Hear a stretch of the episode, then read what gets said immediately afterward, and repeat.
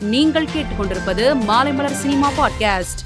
Captain Marvel படத்தில் Carol டென்வர்ஸுக்கு தந்தையாக நடித்தவர் கென்னத் மிட்சல் நாற்பத்தி ஒன்பது ஐந்து ஆண்டுகளுக்கும் மேலாக அரிய வகை நோயால் பாதிக்கப்பட்டு போராடி வந்த நிலையில் உடல்நலம் பாதிக்கப்பட்டு உயிரிழந்தார். காரைக்குடி கண்ணதாசன் மணிமண்டபத்தில் பழக்கருப்பையா எழுதிய இப்படிதான் உருவானேன் என்ற புத்தக வெளியீட்டு விழா நேற்று நடந்தது.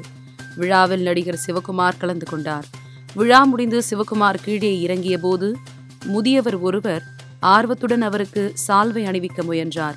அவரிடம் இருந்த சால்வையை சிவகுமார் பறித்தெறிந்தார். இதனால் அங்கு பரபரப்பு ஏற்பட்டது.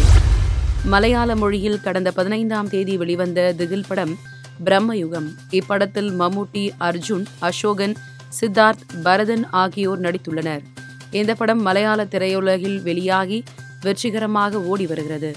இந்நிலையில் பத்து நாட்களில் இந்த படம் ரூபாய் ஐம்பது கோடி வசூலை குவித்துள்ளது. நடிகர் விஜய் த்ரிஷா நடிப்பில் இரண்டாயிரத்தி நாலாம் ஆண்டு வெளியாகி பெரும் வெற்றி பெற்ற படம் கில்லி.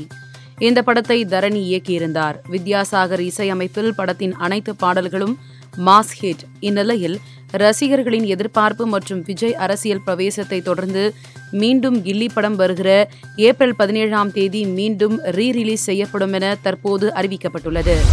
தமிழில் ஜெமினி வில்லன் அன்பே சிவம் தென்னவன் அரசு வின்னர் நியூ உள்ளிட்ட பல படங்களில் நடித்துள்ள கிரண் சினிமா அனுபவங்களை பகிர்ந்துள்ளார்.